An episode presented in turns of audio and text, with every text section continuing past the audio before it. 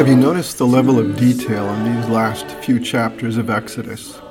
God is very specific, very precise in his instructions for the tabernacle. That level of detail continues now in these next chapters. And while the Lord has given us in the New Testament freedom in the way we design our worship spaces and dress our worship leaders, that does not mean we are to be careless about such things. There is a saying in architecture we shape our buildings, and then our buildings shape us. That is true also of worship spaces. The design of our buildings and the artwork they contain speak to us. What a pastor wears also sends a message. What is appropriate will, of course, vary with time and place. Customs change. People's perceptions are different in different places, even within the United States. But these things do deserve careful thought. We tried to give some specific examples of this in the last episode, and we will do so again here. Most importantly, God has been very specific, very precise in giving us His Word.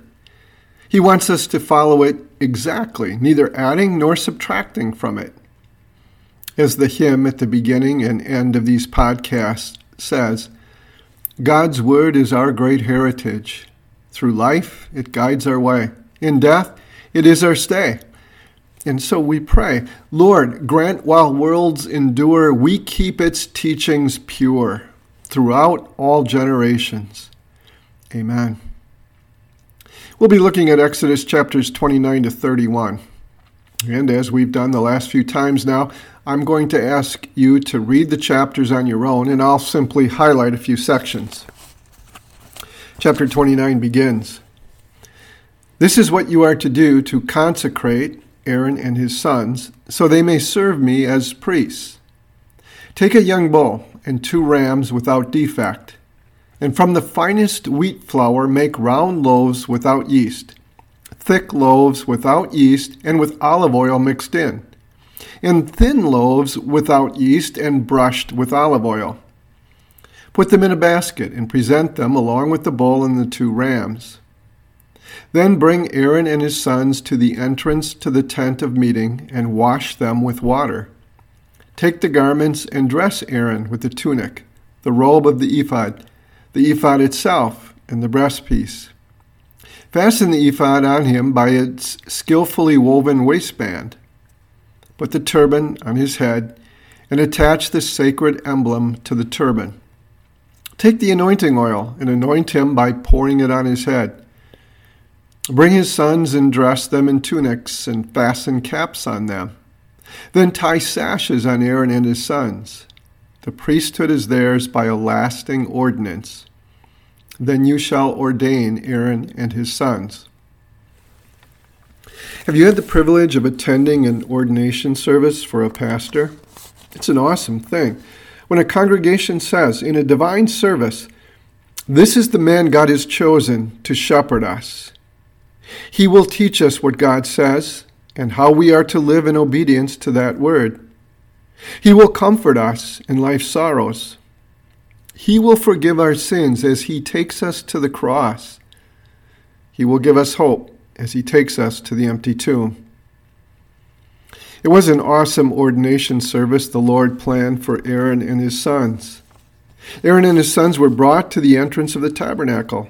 They were washed. They were dressed in the robes God had specified. We too, not just our pastors or teachers or staff ministers, but all of us, we need to be washed to enter God's presence, a washing offered to us in baptism. We too need to be dressed in special robes, the robes of Christ's righteousness. Aaron and his sons placed their hands on the head of a bull to symbolize that their sins were transferred to this sacrificial animal. The bull was slaughtered to show that the Lord accepted the death of his substitute to make atonement for the sins of the priests. And it pointed ahead to the perfect sacrifice of Jesus as our substitute the one who would make atonement for our sins, Jesus is the perfect high priest who did not have to offer a sacrifice first for his own sins and then offer for the people. No, and he did not bring the blood of another. Instead, he poured out his own blood as the sacrifice of atonement for our sins. Dropping down now to verse 15. Take one of the rams, and Aaron and his sons shall lay their hands on its head. Slaughter it and take the blood and splash it against the sides of the altar. Cut the ram into pieces and wash the internal organs and the legs, putting them with the head and the other pieces. Then burn the entire ram on the altar. It is a burnt offering to the Lord, a pleasing aroma, a food pleasing presented to the Lord. Two rams were brought. One was used for this burnt offering. The entire animal was burned on the altar symbolizing complete dedication to the Lord. Reminds us of Paul's words in Romans chapter 12. Therefore, Paul writes, I urge you, brothers, in view of God's mercy, that is, in view of all God has done for you in his love and mercy, offer your bodies as living sacrifices. In other words, devote yourself entirely, not a half hearted effort, but complete devotion to serving the Lord. It reminds us also of, of one of our hymns Take my life and let it be consecrated, Lord, to thee. The second ram was to be used in a slightly different way.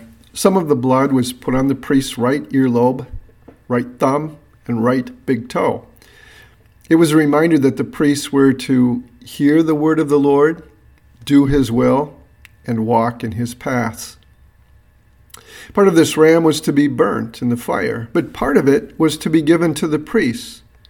It was sometimes called a fellowship offering because this ram was shared between the Lord and the people's representatives, the priests, signifying a fellowship between the Lord and his people.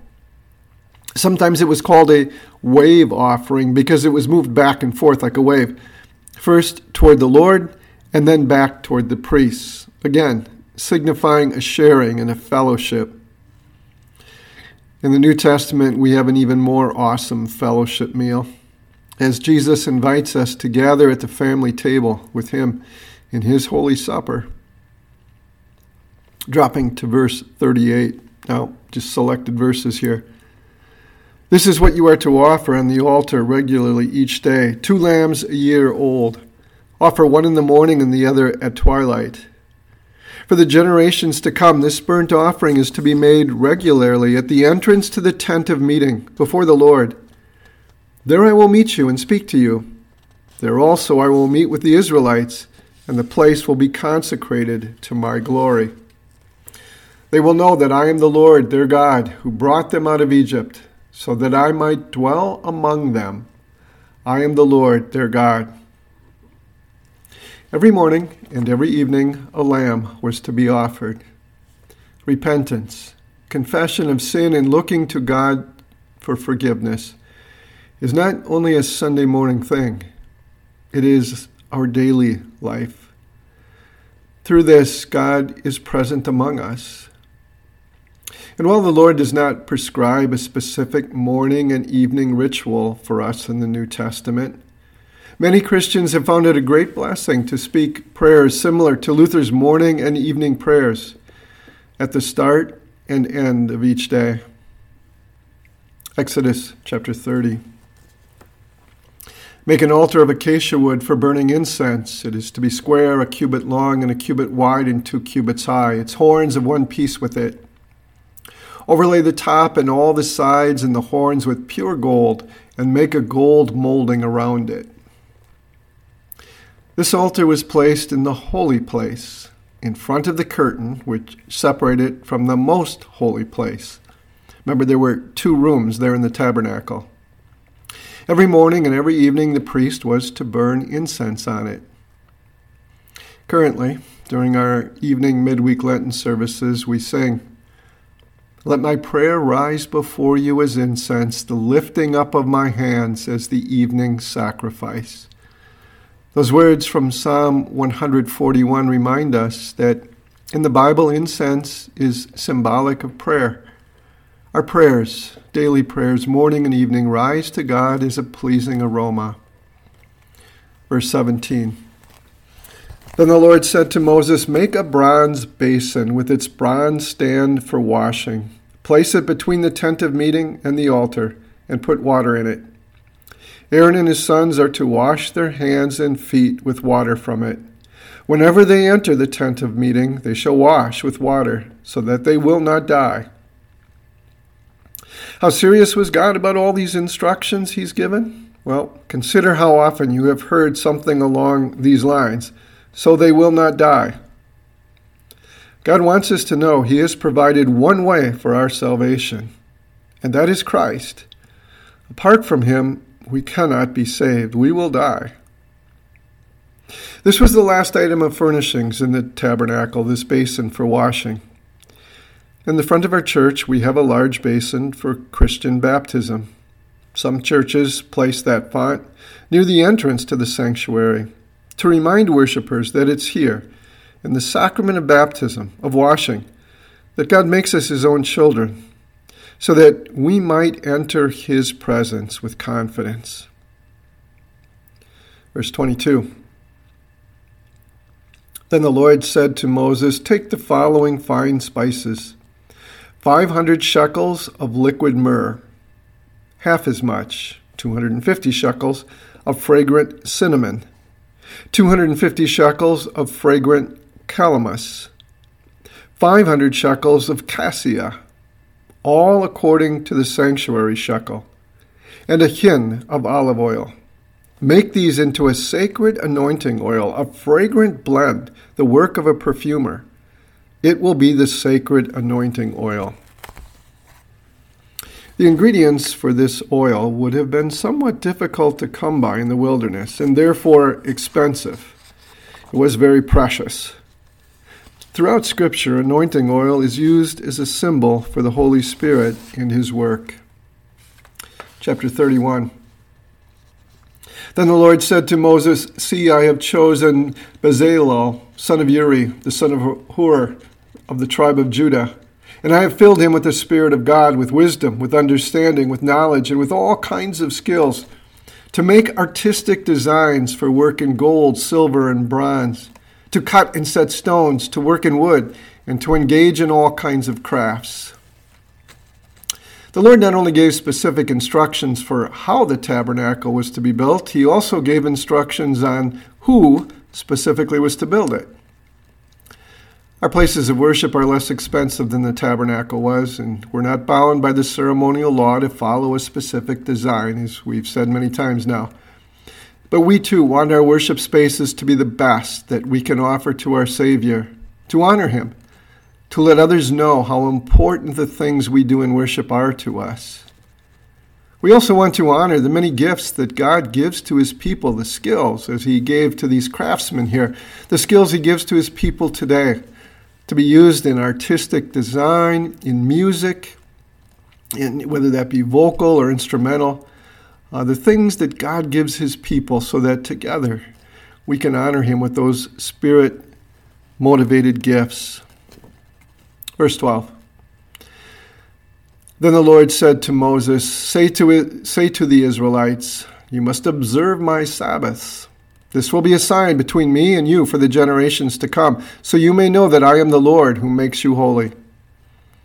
Observe the Sabbath, because it is holy to you. Anyone who desecrates it is to be put to death. Those who do any work on that day must be cut off from their people.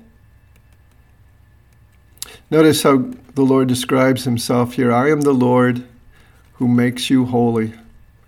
We are the communion of saints, the holy Christian church. God has made us holy through the blood of his Son. The word Sabbath means rest. In Colossians chapter 2, Paul writes of the Sabbath day regulations. These are a shadow of the things to come, but the reality is in Christ. In heaven, we will enjoy the eternal Sabbath rest that Christ has won for us.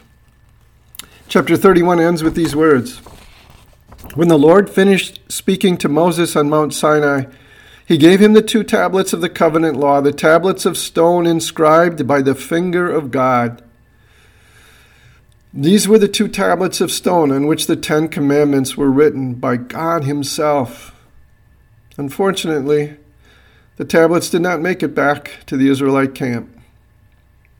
When Moses came down from the mountain and saw the wicked rebellion of the Israelites around the golden calf, he threw those tablets on the ground, smashing them to pieces. Uh, but that's next time. I would encourage you, if you're looking to do more study on these chapters, on the tabernacle and its furnishings and the priesthood and the sacrifices there, I would encourage you to make use of the People's Bible Commentary in Exodus by Professor Ernst Wendland. It's been very useful to me in the preparation of this podcast. Grace and peace be yours in abundance through the knowledge of God and of Jesus our Savior. Amen.